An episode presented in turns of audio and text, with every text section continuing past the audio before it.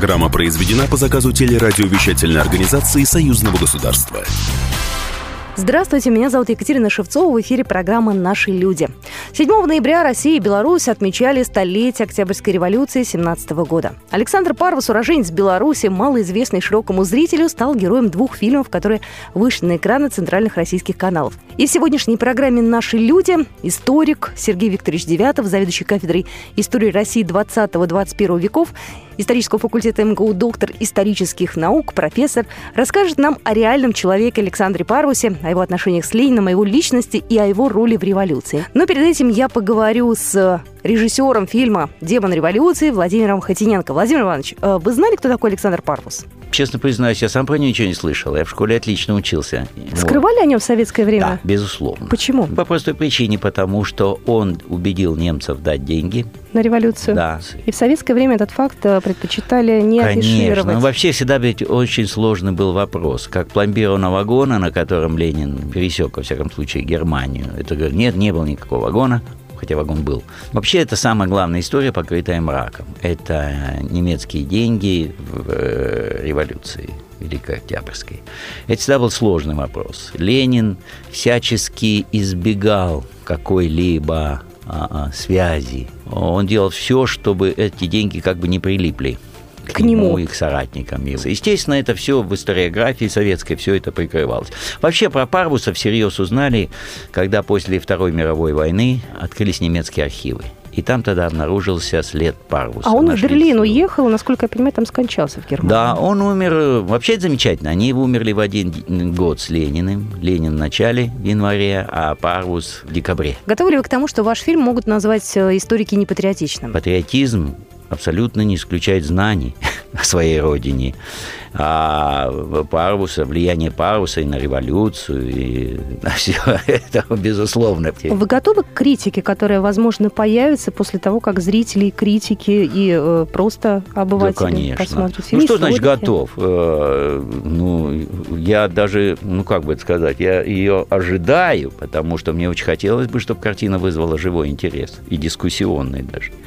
Поэтому э, это для меня было с первого момента понятно, когда я еще не снимал ничего, только взялся за этот проект. Кому пришла идея снять этот фильм? Э, кто создавал проект? Ну, это давняя история. Мне его предложил канал «Россия». В свое время, да, довольно больше 10 лет назад, написал сценарий Эдуард Володарский «Царство небесное». Э, по, как раз там Парвус был вообще главным героем. Сценарий назывался «Джокер». И он довольно долго пролежал. Как-то не было повода а вот сейчас, к столетию Великой Октябрьской революции, возобновили, что называется, этот проект. Но э, довольно значительно с группой молодых там драматургов, и я при моем участии, мы, конечно, значительно переделали всю эту историю. С историками вы э, консультировались в процессе съемок и написания сценария? Ну, без консультантов такие вещи трудно вообще делать. Но, вы знаете, вот э, тут ведь с консультантами такая история – есть э, консультанты, которые понимают, что такое художественное произведение, а есть буквалисты такие, которые... Которые начинают цепляться к пуговкам, которые да. в то время были другими. Вот. И, а тут, э, ну, в общем, слава богу, у нас были э, очень хорошие консультанты. Ну, плюс, понимаете, я так давно занимаюсь историческим материалом. У меня на эту тему был снят даже практически «Гибель империи» фильм. И я ответственно отношусь сам, я сам изучаю много материала, как правило, и всегда. И меня не страшат никакие вопросы, никакие точки зрения. Плюс я допускаю другие точки зрения. А самое печальное – это то, что Парвус был фигурой молчания. Вот это печально. Потому что роль его, безусловно, совершенно значительная во всей этой истории. И мало того, что мы вообще как-то так обходим стороной практически, вот я смотрю в столетие историю Великой Октябрьской социалистической революции. Я, э, наверное, по той причине, что эта тема поляризует так немножко общество, очень полярные точки зрения на саму революцию. И прежде всего сначала на революцию, а потом там уже персонажи, что называется. Я думаю, что будет очень много разговоров. Э, у нас не так много времени осталось. Буквально два вопроса. Э, в советское время на роль Ленина всегда очень тщательно выбирали Утверждалось актеров. на высшем уровне. Конечно. Сейчас, как вы выбирали актеров на главной роли? Чье это было решение? Паруса Федор Бондарчук сыграл, и, по-моему, Были варианты какие-то? Помимо ну, Бондарчука? Были, но я их никогда не называю. Я не называю никогда, кто пробовался. Но сейчас это вот Федор Бондарчук в роли Парвуса и Евгений Миронов в роли Ленина. Я абсолютно этим выбором доволен, и мы очень интересно, заинтересованно и достаточно глубоко поработали. А, с белорусскими коллегами-историками вы э, каким-то образом контактировали? Нет, э, Понимаете, потому что если бы я снимал историю Парвуса, то, наверное, был бы смысл и, и так далее и тому подобное. Но здесь мы, поскольку берем период, рассматриваем 15, 16, 17 год до февраля, ну, вот февральская революция случилась, да, у нас да. практически заканчивается история нашего повествования. Вот, тогда бы, безусловно, связывался. Но поскольку мы берем уже Парвуса как Парвуса уже вот в эти годы, то просто не было необходимости. А что в планах э, в ближайшем будущем после В ближайшем этого будущем я сначала, вы знаете, еще не надо сделать вдох, потому что она потребовала очень больших усилий. Спасибо большое, но я надеюсь, что мы с вами свяжемся уже, когда критика да. уляжется. Мне да. будет очень любопытно с вами поговорить. Ожидали ли вы такую реакцию? А мы не знаем, какая будет реакция. Я тоже не знаю, но я с азартом жду. Я, пожалуй, как никогда испытываю азарт. Спасибо большое. До Всего свидания. Доброго. До свидания. Владимир Хотиненко был в нашей студии, режиссер. Я надеюсь, что многие посмотрели фильм «Демон революции», который завершился на этой неделе, и также завершился фильм «Троцкий». Многие сделали свои выводы. Ну, как ни крути, и тот, и другой фильм – это художественное произведение. Но для того, чтобы понять, каким был Александр Парус э, в реальной жизни, я встретилась с историком. А, предлагаю вам наше интервью услышать прямо сейчас э, в нашем эфире. А, Сергей Викторович Девятов, заведующий кафедрой истории России 20-21 века исторического исторического факультета МГУ, доктор исторических наук, профессор ответил на все мои вопросы. Ну, первое, о чем хотелось бы спросить, Александр Парвус, он же Александр Молотов, он же Александр Москович. Кто был на самом деле Парвус? Он известен как Александр Львович Парвус. Имя у него фигурировало во многих разнообразных документах. На самом деле его настоящее родное имя Израиль Лазаревич Гельфанд. Собственно говоря, под этим именем он и родился в Российской империи под городом Минск, с Минской губернии, село Белезино. Родился он на три года раньше Владимира Ильича Ленина в семье ремесленника. А нельзя сказать, что это была там нищая, очень бедная семья. Ну, в общем, все прелести, черты оседлости, которые существовали в Российской империи, в полной мере так или иначе касались и будущего Парвуса, так и его родителей. О детстве каких-либо внятных описаний не существует. Более-менее он появляется в качестве такой ну, общественной фигуры, когда выезжает учиться в Европу, поступает в Цюрихский университет. Более того, через пять лет после поступления выдерживает экзамен, ну, испытание на получение э, степени доктора философских наук, продолжает обучение в Базельском университете. Там, правда, уже специализация иная – политическая экономия. Причем не практическая экономика, а именно политическая экономия. Он закончил полностью курс. И как последующая ситуация показала, он достаточно успешно применял свои знания. Он молодой еще совсем человек, активно входит в социал-демократическое движение, знакомится с членами группы освобождения труда, а, это в первую очередь Плеханов, это Засулич, Аксельрод. А надо сказать, что это первое поколение российских социал-демократов, теоретиков, которое предшествовало ленинской эпохе. Это уже такие вот метры социал-демократии. Достаточно быстро с ними знакомиться, сходится. Он был ими принят, вот этим старшим поколением российских социал-демократов. Занимался самой разнообразной работой, начиная от публикации своих статей в социал-демократической прессе, и заканчивая подготовкой книги, кстати, у него достаточно много книг издано, и достаточно обоснованно его участие в социал-демократическом движении. Дело в том, что даже с хорошим высшим образованием, полученным в Европе, состояться на родине, там, Российской империи, с его происхождением, было достаточно сложно. А вот о том, какие планы, какие амбиции были у Александра Парвуса, узнаем буквально через пару минут.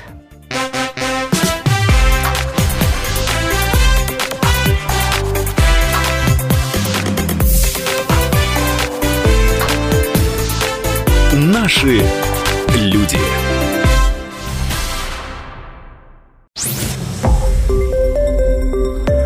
Радио Комсомольская правда". Более сотни городов вещания и многомиллионная аудитория. Ставрополь 105 и 7 FM. Севастополь 107 и 7 FM. Калининград 107 и 2 FM. Москва 97 и 2 FM. Слушаем всей страной.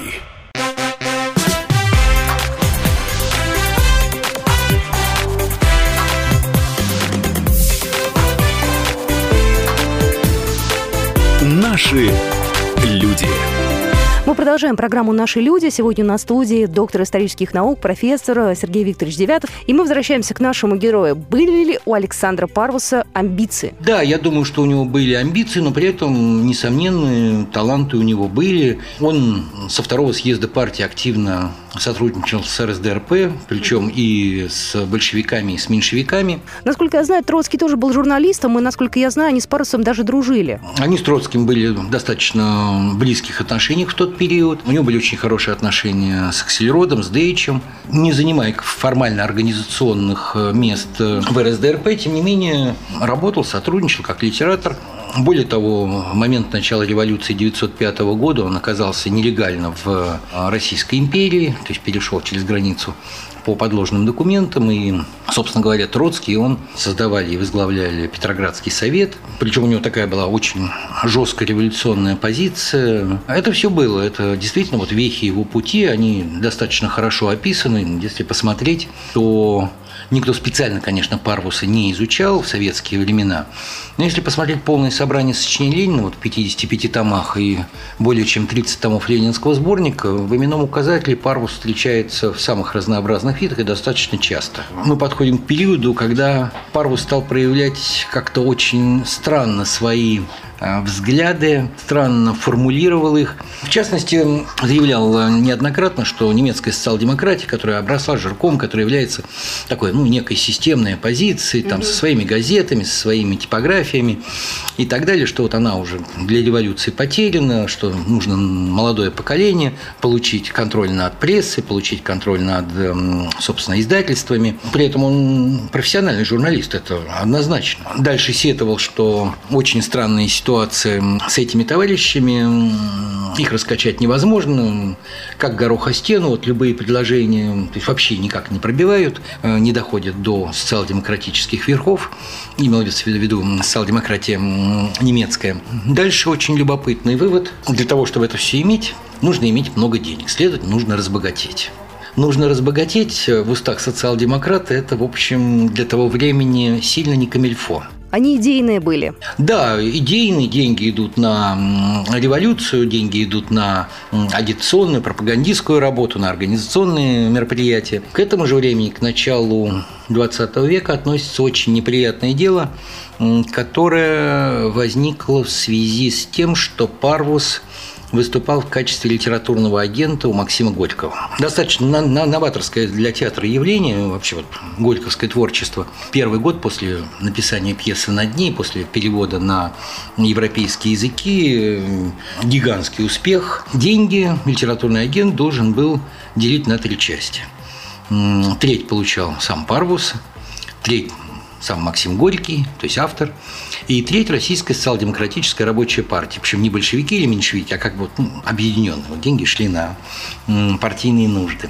И тут неожиданно выясняется, что деньги к Парвусу поступают ну, тогда не было нынешнего очень хорошо отработанного законодательства об авторских и смежных правах, но авторские права все-таки соблюдались, в Европе особенно, да и в Российской империи. И вот этот поток денег, он как-то неожиданно не доходил до тех потребителей денег, которые должны были их получать. То есть до Горького как автора и до социал-демократической партии как спонсируемого Горьким юридического политического субъекта. Закончилось это в 1908 году, длилось достаточно долго. Был создан политический Третейский суд, где участвовали немецкие и русские а, социал-демократы, где разбиралось вот как раз дело Парвуса. В восьмом году суд принимает решение о том, что Парвус виноват. И как результат, ну, участвовали великие социал-демократы в этом суде в частности, Бебель, Каутский, э, Клара Цеткин. Формулировка была следующая. Парус был, а, морально осужден, то есть он был неправ тем, что присваивал деньги. Для партийного социал-демократического окружения Парвуса это как бы вот уже все, стоп-лист на общение с ним. И второе, он был исключен из партии, и из немецкой социал-демократической, и из российской социал-демократической партии. То есть он формально с восьмого года уже не являлся членом социал-демократической партии. При этом, я еще раз говорю, он не сказать, что был сильно нуждающимся человеком. Приведу один пример.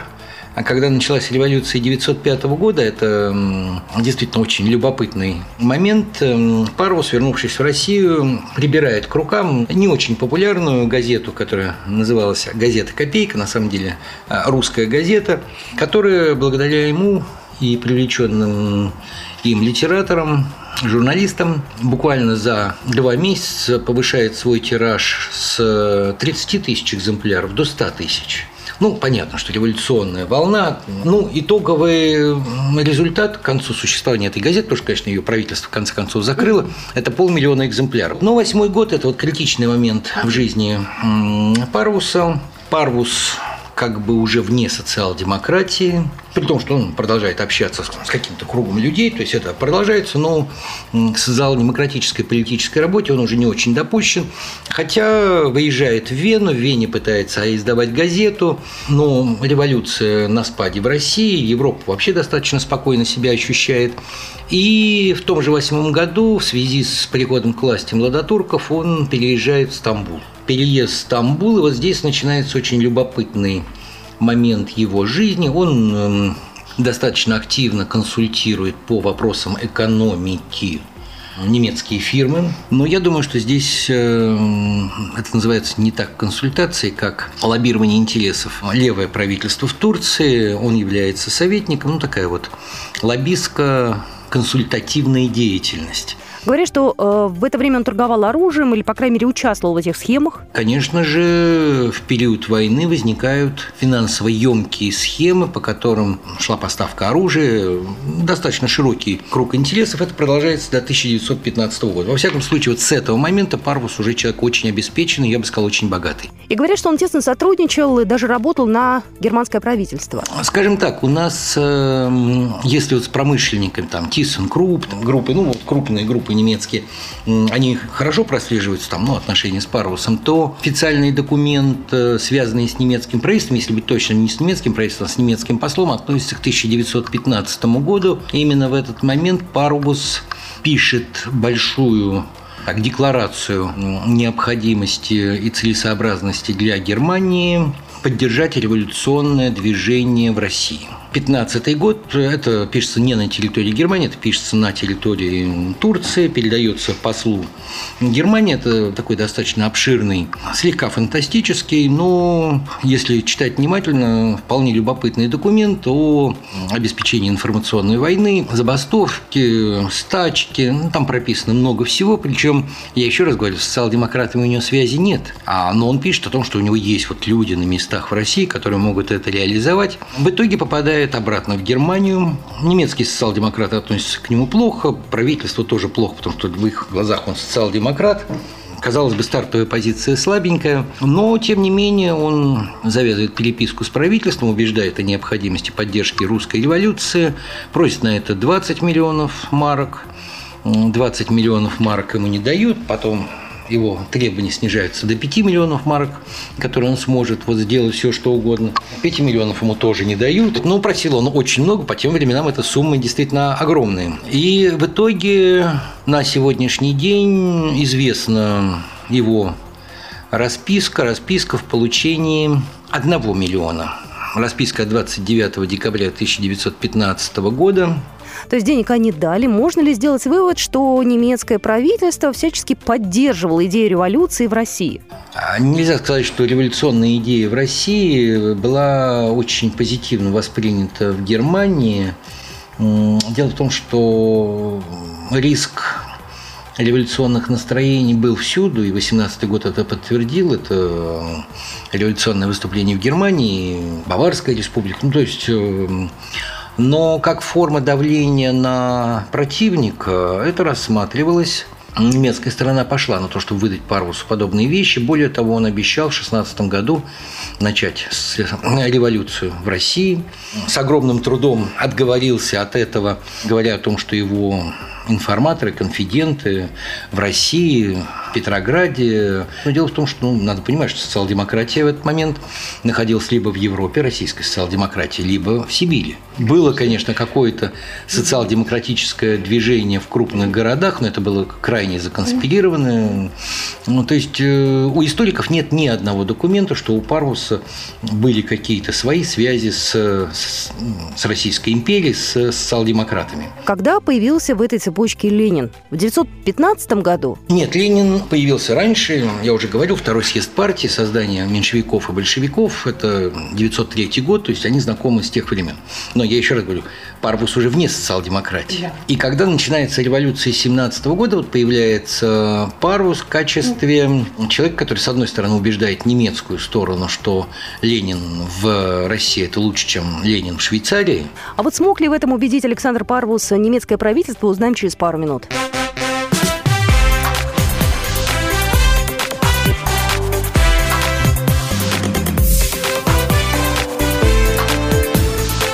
Наши люди.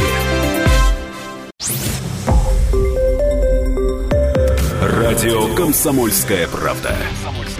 Более сотни городов вещания и многомиллионная аудитория. Иркутск 91 и 5 FM. Эм.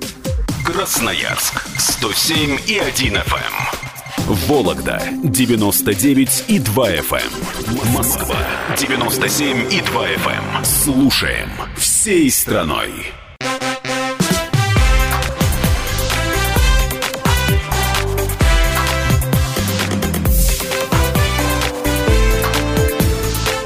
Наши люди. Мы продолжаем программу «Наши люди». У нас сегодня в студии доктор исторических наук, профессор Сергей Викторович Девятов. Итак, мы возвращаемся в 1917 год. Началась революция, то есть ну, здесь все нормально. Как попасть из Швейцарии в Россию – самая большая такая системная проблема, которая должна быть ну, так или иначе решена. И вот здесь выясняется, что все хорошо, кроме одного. Физически попасть невозможно. И вот здесь появляется и знаменитый пломбированный вагон. Достаточно любопытно это все выглядит. Но если смотреть на позицию Ленина, Ленин Парвуса воспринимал как некий инструмент, не более того. В первую очередь эм, инструмент попадания э, швейцарских эмигрантов обратно в Россию. Ты можешь обеспечить, ну, замечательно, обеспечиваешь вот подобную вещь.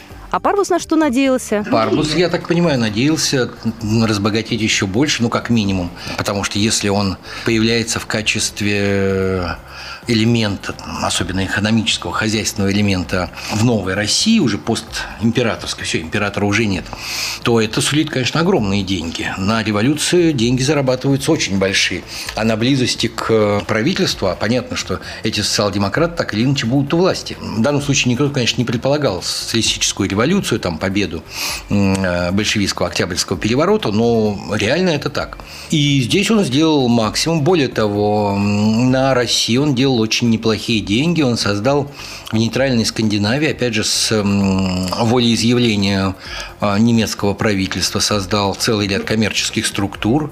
Скандинавия была нейтральной, она не воевала, поэтому туда из России вывозился хлеб. Более одного миллиона пудов хлеба прошло через фирмы Парус. Деньги он зарабатывал очень хорошо даже на войне. То есть на войне, в данном случае торговля не оружием, но торговля хлебом между двумя противниками – это высший пилотаж. Конечно, за этим четко стояло немецкое государство. Тем более, что продовольственная ситуация в Германии была достаточно тяжелой. И дальше ехать на территорию России, ни Российской империи, ни России Парвус не мог. То есть здесь, конечно, стоял очень жесткий блок. Он писал бумаги о том, что он готов явиться там, на суд трудового народа, там, свободную, новую свободную Россию, ну, как это называется, только возьмите, а дальше я с вами договорюсь. Смысл такой.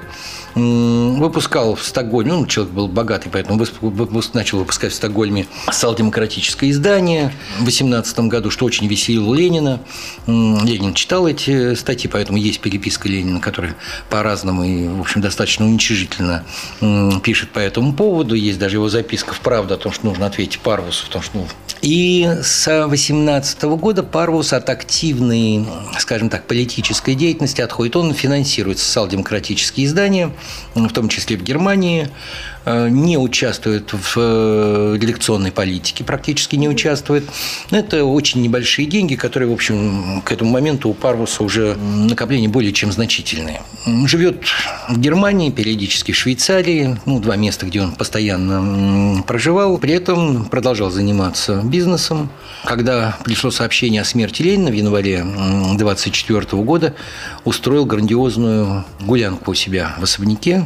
Ленин, его идейный противник, который с ним не захотел никак общаться. В том же 24 году умер, ну, судя по описаниям, документов нет, но судя по описаниям, от э, кровоизлияния в мозг. А где хранятся его книги и рукописи? Ну, книги, они изданы, поэтому они в изобилии находятся в библиотеках. Я знаю, что в Германии они тоже есть. Книги распространялись широко. Даже у Ленина в его кремлевской библиотеке была пара публикаций Парвуса. Это дореволюционные публикации. Последняя книга у него написана в 18 году. Издана в 18 году, посвященная как раз российской революции. Документы, скажем так, финансово-хозяйственные не обнаружены. Ну, то есть вот на сегодняшний день понятно, что жил он хорошо, жил богато, непонятно как составил свое состояние, и непонятно, куда оно в итоге ушло, потому что вот реально документов внятных нет. А наследники у него остались? У него была жена, сын от первого брака работал в Народном комиссариате по иностранным делам. Он был в конце 30-х годов арестован. По-моему, он получил лет 10 э, сталинских лагерей, прошел лагеря, вышел и так достаточно долго еще прожил. Он умер в начале 80-х годов, по-моему, году в 83-м. Был одним из сподвижников Андрея Дмитриевича Сахарова, такой вот, ну, диссидент. За несколько лет до смерти, года за четыре, наверное, до смерти, он даже вышел из КПСС. Вот, но это уже вот 70-е, 80-е годы. А был и второй брак. Э, по второму браку он очень какой-то невнятный, документальных подтверждений нет. Утверждают, что был сын второго брака и что он участвовал на территории России, что он был карьерным дипломатом, но вот внятных данных такого нет. Правда ли, что про Парвуса нам ничего не говорили в советское время по одной простой причине? Российская революция была сделана на немецкие деньги. Якобы Ленин эти деньги получил. Это правда или это вымысел? В момент, когда началась русская революция, Владимир Ильич сидел в Швейцарии, никаких немецких денег у него не было. Более того, в январе, выступая в январе перед молодыми швейцарскими социал-демократами, в январе 17 года, Ленин говорил о том, что ну вот вы, возможно, доживете до социальной революции, там вы станете ее свидетелем, мы уже старшее поколение, этого не увидим. Ну, у Ленина даже не было предположения, что вот начнется. То есть революция начиналась не потому, что там появились немецкие деньги, и не потому, что там была бы какая-то вот результирующая а, часть по результатам, там, я не знаю, финансовых операций mm против Российской империи. В данном случае все отчетливо проще. Революция началась в результате тяжелейшего внутреннего кризиса империи, недееспособности управления, и, конечно же, все это было отягощено тяжелейшим состоянием войны, империалистической войны, конечно, никто не ожидал, что это будет такая дикая, совершенно ужасающая мясорубка. Это сейчас для нас Первая мировая война, а после Первой мировой войны ее называли Великой войной. И дальше Ленин становится инструментом для немецкой стороны, причем, заметьте, не для правительства, а для Генштаба, уж строго говоря. Для Ленина немецкая сторона становится, опять же, инструментом для того, чтобы физически доставить вот группу радикальных социал-демократов из мирной Швейцарии в революционную Россию. В данном случае э, были там деньги или нет, честно говоря, не буду говорить, потому что вот по деньгам очень много противоречивых э, материалов, документов. Э, в принципе, Следственная комиссия какие-то подобные вещи озвучивала, но Временное правительство тогда боролось с большевиками. Временное правительство было абсолютно малодееспособным. Вместо того, чтобы бороться с большевиками, они делили портфели. Потому что после событии июльской несостоявшееся, или, скажем так, несорганизованное выступление, конечно же, под эгидой большевиков в Петрограде. После этого четко совершенно можно было натравить революционные массы на большевиков просто по факту того, что ну, они вывели кровавая бойня, немецкие деньги. То есть, ну, но вот сейчас стопроцентно разобрать, где там политический заказ, политический пиар, информационная война, а где реально нельзя. Но как только революция побеждает,